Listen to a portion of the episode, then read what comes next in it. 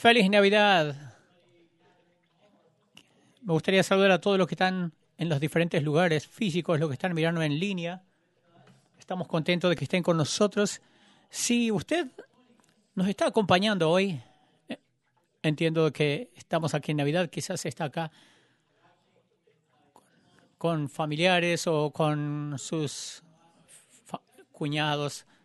Hemos estado en esta semana en una serie de mensajes que se llama Navidad Ansioso. Lo que hemos estado haciendo es viendo la primera historia de Navidad de la manera que lo cuenta una persona llamada Lucas en el Nuevo Testamento y hemos estado examinando algunas de las personas que habrían estado involucradas directamente.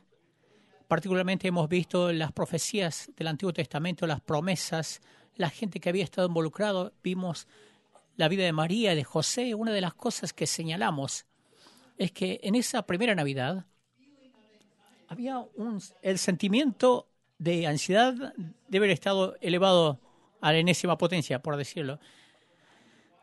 No sé cómo estás, eh, a veces nos, nos identificamos, no sé cómo te sientes ahora en este año, a veces parecía que en esta altura del año la ansiedad, la depresión siempre sube, pero luego ponemos encima de todo el año 2020 y se va por los, por los techos. Así que estamos viendo entonces lo que Dios ha estado haciendo, había estado haciendo en ese tiempo para tratar de entender lo que Él está haciendo ahora. Un grupo de personas, el grupo de personas que quiero ver en esta historia de Navidad con ustedes esta noche, es el grupo de personas que normalmente nosotros lo pasamos por alto. Suponemos de que están en la historia porque, porque se ve bien, es la Navidad, un pesebre, nunca lo cuestionamos. Lo, pero lo que, vamos a hacer es cuestionar por qué estamos por qué estuvieron ahí. Este grupo de personas, estas son la clase de gente que quizás podríamos decir, yo no sé si merezco ser parte de esta historia, no sé si tengo voz aquí, no sé si yo he hecho algo para poder estar en la plataforma con Jesús. Y yo no sé de ustedes, yo con seguridad sentí, me sentí así muchas veces en mi vida, me sentí como que esto me sobrepasa por la cabeza, como no soy indigno, como soy indigno, como que no, no califico, no debería estar en esta posición en la que estoy. Yo me acuerdo, comenzó todo esto cuando tenía 15 años, 15 años me, me acuerdo bien claramente. En el momento ese, en ese entonces, el presidente de los Estados Unidos había venido a Joplin, en mi ciudad, para dar un discurso. Según sabía yo, nunca un presidente había pasado por mi pueblo natal. Entonces estaba tratando de preguntarme por qué.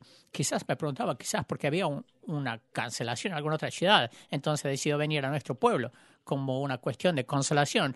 Pero yo me acuerdo, hace una semana, una semana anteriormente, iba a estar ahí. Entonces mucha gente importante apareció en la, en la escuela y de voluntarios y decían, estamos esperando capacidades, eh, cantidades grandes de personas había un campo al otro lado de como un estadio donde él iba a dar su discurso, lo iban a utilizar como para parque de estacionamiento y estaba buscando adolescentes para que vengan temprano y ayuden con el tráfico.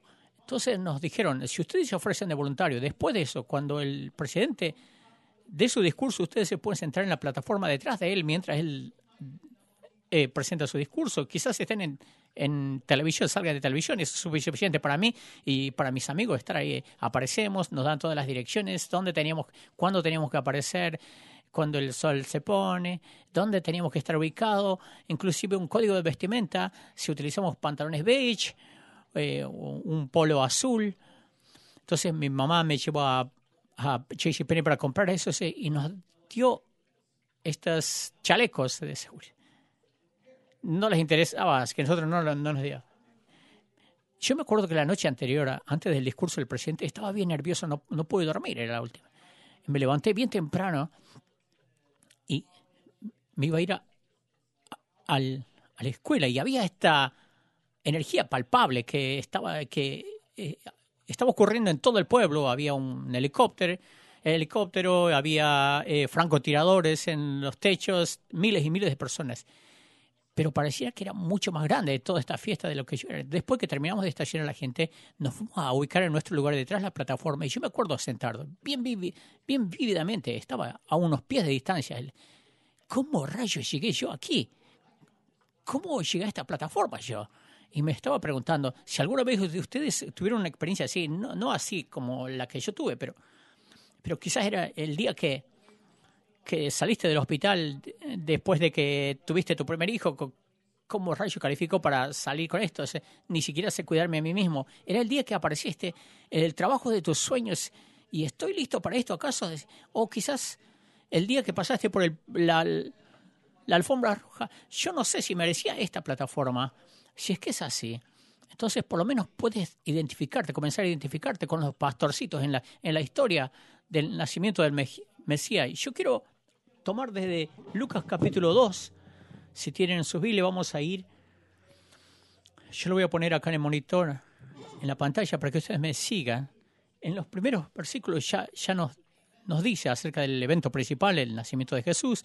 Ahora yo quiero retomar lo que a menudo nosotros, al menos para mí, y yo como que paso rápido, el nacimiento de Jesús es la gran cosa. Pero ahora hay algo más que nos quiere decir. Dice en el versículo 8, esa noche refiriéndose al día que había nacido Jesús, había pastores en la misma región, en las cercanías, que velaban y guardaban las vigilias de la noche sobre su rebaño. Yo no sé de usted.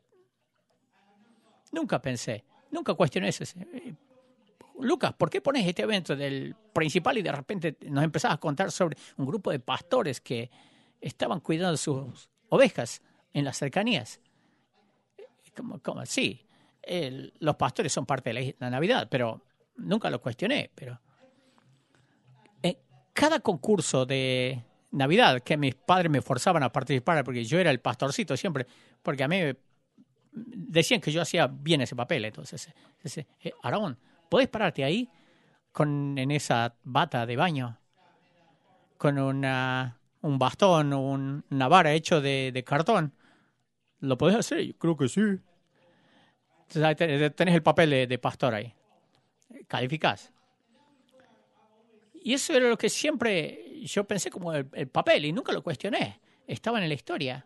Pero lo, que yo quiero que veamos es que los pastores hubieran sido la última clase de personas o el último grupo de personas que uno pensaría que escucharía el nacimiento de Jesús, pero fueron los primeros como uno pensaría, bueno, estos van a ser los últimos, estos serían los últimos que estarían a un costado, porque no tenían plataforma, no tenían poder, no tenían ninguna posición, no tenían voz en la sociedad. De hecho, en el primer siglo, pero un grupo de personas, ¿quién serían las personas que van a escuchar el primer mensaje del Mesías? ¿Los, pastores? No, eso sería una historia diferente. ¿Por qué nos dice esto Lucas? No sé, ¿qué les viene a la cabeza? Cuando ustedes piensen de un pastor, no creo que es una, una ocupación que uno buscaría, pero por mucho tiempo yo siempre pensé que los pastores se verían algo así como esto. Esta foto, Ganda del el Señor de los Anillos, bien sofisticado, un tipo, les garantizo, su carpa, su, quiero decir, su barba bien épica. yo no quiero meterme con ese tipo, pero les voy a decir algo. Si esa es su imagen de un pastor, que tienen de un pastor, está bien desubicado. A principio, hubieran sido esto, los, pastores hubieran sido jóvenes, o huérfanos, porque habían sido abandonados o quizás vendidos por sus familiares para pagar una deuda familiar. Eran personas olvidadas en la sociedad. De hecho, tenemos este filósofo en Alexandria, es el centro del mundo intelectual en ese momento. Es lo que dice sobre los pastores. No hay una persona más despreciable, una ocupación tan despreciable como la de un pastor. Eran lo más bajo de lo bajo. No quiero sobredeclarar, sobreenfatizar. La idea de un pastor ha sido redimido a través de la escritura. Si ustedes han estado en la iglesia, ustedes escucharon la palabra pastorear, es la idea de como que alguien está vigil cuidándolos, eh, Dios mismo se, se, llama él como que él es el pastor con mayúsculas en Salmos 23. El, Dios toma la imagen de algo bajo para, para redimirlo, pero yo creo que sepan ustedes, antes de que se redima esta palabra de pastor, no se los veía con mucha alteza, eran olvidados en lo máximo. Pero miren lo que dice en el versículo 9 Lucas nos dice de que, he aquí, de repente, una sorpresa, como que se, se les presentó un ángel del Señor y la gloria del Señor los rodeó de, resplandor. Imagínense, está, oscuro de noche, están cuidando las ovejas, haciendo lo que tenga que hacer, jugando cartas, haciendo lo que sea. De repente aparece un ángel. Ahora, una vez más, yo no sé, ahora, lo que, cómo se imaginan ustedes cuando piensan de un ángel. Alas, eh, aureolas, eh, estas cuestiones que uno escucha, pero no sé, pero les puedo garantizar que está, está, equivocado, porque a, menudo se, se, lo describe como personas, como seres eh, intimidantes. Escuchen, lo que dice en, Daniel, en el libro de Daniel. Si alcé mis ojos y miré, y aquí un varón vestido de lino y ceñido de lomos de oro de ufaz, su cuerpo era como de un berilo y su, su rostro parecía un relámpago y sus ojos como antorcha de fuego y sus brazos como pies y sus pies como el de color de bronce bruñido y su sonido de sus palabras como el estruendo de una multitud. Pareciera como que... Bueno, esta es la descripción de un ángel. Así que se pueden imaginar, estando al frente de un grupo de pastores, haciendo lo que, está, lo que tengan que hacer. De repente, les apareció un ángel y les dice que la luz de la gloria de Dios les rodeó y ustedes saben que debe haber ocurrido un gran boom. Esta idea. ¿Alguna vez ustedes fueron a una película de matiné? ¿Se acuerdan de esas? Cuando salíamos a hacerlo en el 2019, uno va al cine en la tarde y si, uno se olvide, ocurre en las tardes, casi al atardecer. Especialmente en el, en el verano, entra en un cine oscuro y de repente uno sale a la, al parque de estacionamiento y está con el sol brillando todavía. Como que el sol te ciega. Bueno, agarren esa imagen. Esto un millón de veces más. ¿Alguna vez se levantaron bien, bien, bien temprano en la mañana cuando sale el sol, cuando no están despertados, ni siquiera tomaron el café, estás yendo a una cita, a donde tengas que ir, y te olvidaste de que la noche anterior tenías el volumen a todo lo que da en tu carro el volumen más alto, entras al carro y lo enciendes y ¡boom! Te asusta, te mata del susto. Agarran esa y aumentenlo un millón de veces. Entonces aparece un ángel con una luz resplandeciente que explica la respuesta de los pastores. Miren, estaban aterrados y tuvieron gran temor. Yo les yo apuesto que algunos se hizo pi, se orinó. Y estaban parados ahí como muertos de miedos. Quizás estaban pensando, estoy en la oscuridad, nadie me ve. Uno se esconde en la oscuridad, pero de repente, ¡boom! Aparece esta luz. Pero me encanta la respuesta del ángel. Pero el ángel les dijo, les reasegura, no temáis. Y me encanta eso. Escuchen, yo no estoy aquí para avergonzarles, no estoy acá para exponerlos, no estoy aquí para intimidarlos. De hecho, estoy aquí para compartir, pasarle un poco de información que les va a cambiar totalmente la vida. Y el ángel continúa. Dice, porque aquí os doy nuevas de gran gozo, que será para todo el pueblo. No dijo, hey, les traigo buenas noticias, pero va a ser un gran gozo para las gentes religiosas, buenas noticias que Él va a traer gran gozo para la gente rica, a la gente que la tiene todo en claro. No, dice para todos. La historia de Navidad es para todo el mundo. Y esta es una buena noticia para todos, sin importar quién eres, a dónde has estado, qué es lo que crees actualmente, o las narrativas falsas que crees sobre ti mismo. Tengo aún buenas noticias, aún para ustedes, pastores, en este campo. Si alguna vez alguien se sintió indigno descalificado. Versículo 11 dice, que os ha nacido hoy en la ciudad de David un Salvador, que es Cristo el Señor, en Belén. Y ustedes lo van a reconocer por esta señal. Hallaréis a un niño envuelto en pañales, acostado en un pesebre. Ya que tenemos la palabra otra vez. Y repentinamente apareció con el ángel una multitud de las huestes celestiales que alababan a Dios y decían, Gloria a Dios en las alturas y en la tierra paz, buena voluntad para con los hombres. Ahí mismo. Es como que el volumen se vuelve a bajar hasta abajo. Desaparecen. y se quedan solamente los pastores y las ovejas. Versículo 15. Sucedió que cuando los ángeles se fueron de ellos al cielo, los pastores se dijeron unos a otros, pasemos pues hasta Belén. Ahora, esto es gratis. No tiene un significado valioso para nada. Simplemente me gustaría decirles, a menudo cuando yo leo esto, me imagino cómo habrán sonado cuando dijeron esta frase. Por alguna razón, lo estuve estudiando la semana pasada y me, me gustaría pensar que ellos lo dijeron con este acento. ¿Se encuentra en la tortuga en buscando a Nemo? Veamos esta cosa. Veamos esto que ha sucedido, que el Señor nos ha manifestado. ¿Y por qué no? De todas maneras, ya estamos cansados de cuidar a, las ovejas. Como dijo Vamos a ver qué es lo que pasa por nosotros mismos. En el versículo 16. Vinieron pues apresuradamente y hallaron a María y a José y, estaba ahí el bebé, acostado en el pesebre, como había dicho el ángel. y al verlo dieron a conocer lo que se les había dicho acerca del niño. Pasan de ser receptores del mensaje ahora a ser contribuidores de este mensaje. Se convierten en la voz de Dios, le cuentan a todo el mundo y todos los que oyeron la historia de los pastores se maravillaron. Pero María guardaba todas estas cosas en su corazón.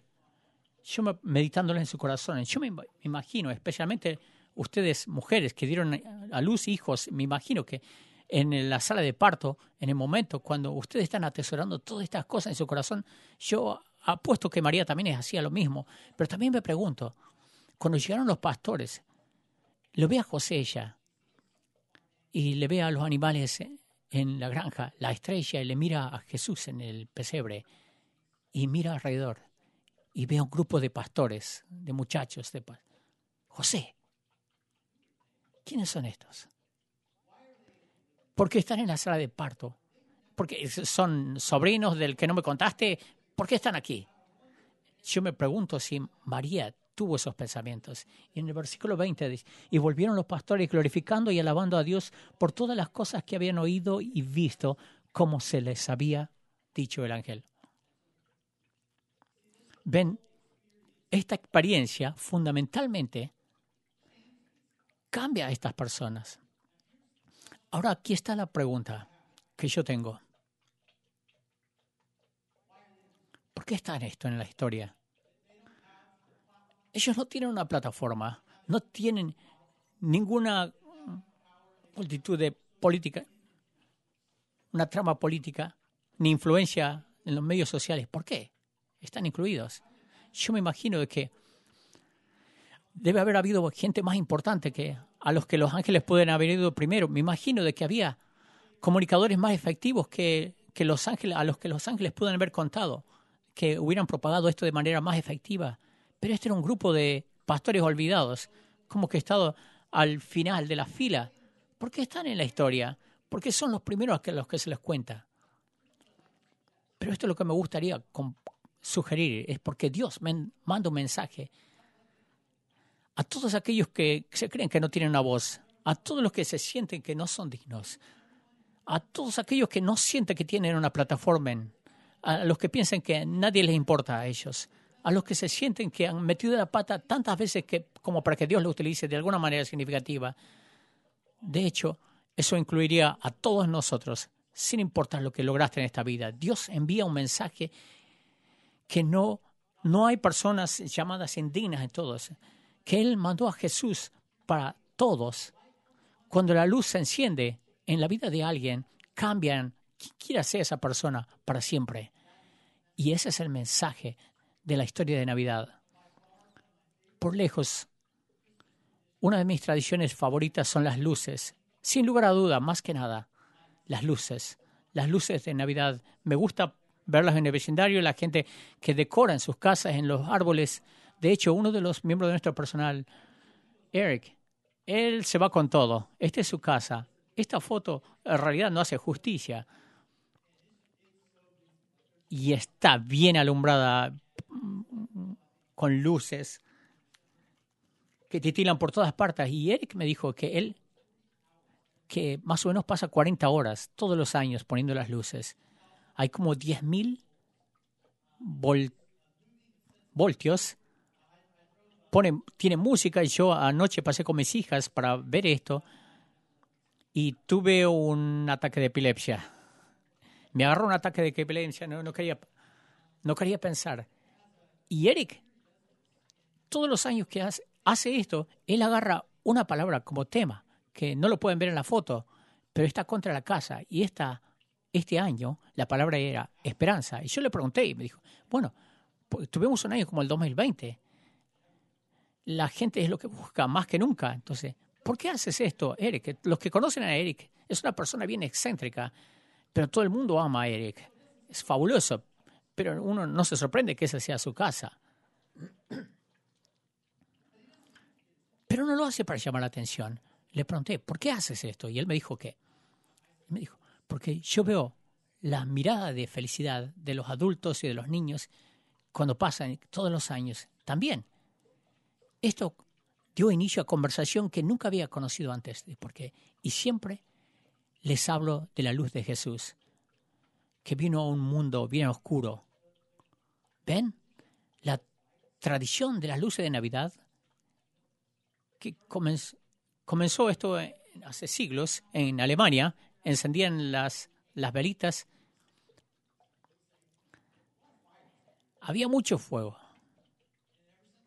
y desde ese entonces se desarrolló en esta tradición. Entonces, cuando uno pasa por los vecindarios, uno ve las, las luces en los árboles, parece no solamente es una decoración, sino que esto representa a Jesús, la luz del mundo. Y cuando Él trae la luz, no puede evitar alumbrar luz tras luz. De hecho, el profeta Isaías dice que el pueblo que caminó en oscuridad vio gran luz. Los que vivían en un una tierra de oscuridad profunda, una luz brillará. Brilló una luz. El mundo siempre ha estado oscuro. No se me ocurre de algo más oscuro en mi vida que en la que estamos viviendo actualmente. Yo me, no sé, me imagino que muchos de ustedes se sentirán lo mismo. Hay mucho desánimo, mucha frustración y estamos agotados emocionalmente, pero yo quiero que sepan es que cuando las cosas están en su oscuridad máxima, es cuando brilla la luz. Si realmente quieren ver la hermosura de una, una vela, ustedes no salen a mirarlo eh, a plena luz del sol, sino en medio de la oscuridad vas a apreciar la luz. Volviendo al tema de Eric de la casa, no puedo evitar sino de tener esperanza de que Dios está por hacer algo grande históricamente, cuando las cosas se ponen en lo más oscuro, ahí es cuando la luz de, Dios está por eliminar más brillante. De hecho, ¿escucharon de la estrella de Belén que pasó hace un par de noches? Estuvo en las noticias, Saturno, que estuvo lo más cerca que estuvo en, desde años, una estrella bien brillante en el cielo. No, no se había visto por 400 años y yo no veía las horas de verlo. Estaba con cielo despejado el lunes. Y vamos, junté a mi familia y para tener un buen vista, una buena vista del ocaso, para ver la estrella de, de Belén. Pero de repente las nubes lo cubrieron. Eso es bien del 2020. Pero vi, vi fotos. Y no quiero especular, pero 400 años no vimos la estrella. Dios escoge el 2020 para mostrarnos otra vez. Pero yo quiero que sepan que cuando Jesús nació, Él trajo la luz a un mundo bien, bien en oscuridad. De hecho, quiero hacer esta observación. Cuando Jesús nació, hubo una, una estrella brillante en medio de la noche que iluminaba la oscuridad 33 años, cuando él colgaba de una cruz, hubo un eclipse en medio del día. ¿No es irónico eso? Y la razón es porque Jesús literalmente es la luz del mundo. Y hoy Él ofrece esperanza. Él está hablando un propósito a las vidas de todas las personas. Y hoy yo me pregunto si quizás estás ahí, si tú estarás dispuesto a tomar esa ofrenda. Entiendo de que quizás hay un número de personas que se preguntarán y dirán, no sé si esto es para mí. Tuve una, tuviste una experiencia mala en la iglesia en el pasado, con religiosos, quizás tengas preguntas. ¿Cómo vas a reconciliar esta cuestión con aquella? Son todas cosas, preguntas muy buenas. Pero solamente quiero preguntarte esto. ¿Estarías dispuesto simplemente a recibir la luz de Jesucristo? ¿Estarías dispuesto a arrojar tus manos y decir, estoy al final de la soga, Dios? Agotado emocionalmente, necesito una luz en medio de la oscuridad. Y voy a hablar directamente a la, a la, a la cámara. Si hay alguien físicamente en esta sala o en, en su living room o en su sala de estar o en la cocina, y yo quiero que sepas que no estás olvidado, que eres más amado de lo que tú puedes imaginarte alguna vez, que hay un Dios que mandó un día a su Hijo para traer la luz en medio de la oscuridad y que no es demasiado leo, no es demasiado tarde. Jesús ha venido para ser una luz y para ser la luz cuando el mundo estaba en lo más oscuro. Hoy quizás sea el día cuando tú das vuelta a la esquina y comienzas a darte cuenta que Él te va a dar un propósito, te va a dar paz en un mundo caótico, te va a dar esperanza. Cuando te sientes sin esperanza, siempre lo haces. Y es lo que te está ofreciendo a ti hoy. Padre, venimos a ti ahora. Y yo te agradezco por la historia de Navidad. Muchas gracias, que no es aburrida, aunque a veces quizás nosotros llegamos... Gracias porque es tan inusual para llamarnos la atención y mostrarnos que a ti te importa a cada, cada uno de estos. Que el nacimiento del Mesías era para toda la gente. Es tremendamente claro cuando, cuando miramos la, la gente que contaste a estos pastores.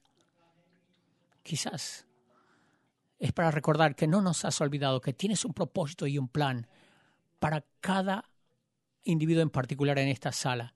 Gracias por el mensaje de la Navidad, por la esperanza, el gozo, por la luz que brilla en medio de la oscuridad.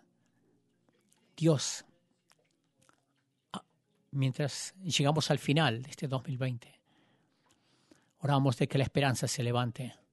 Oro de que tú renueves nuestras fuerzas mientras esperábamos.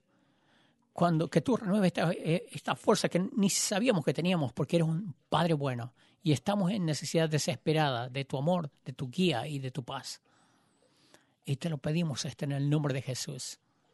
Amén.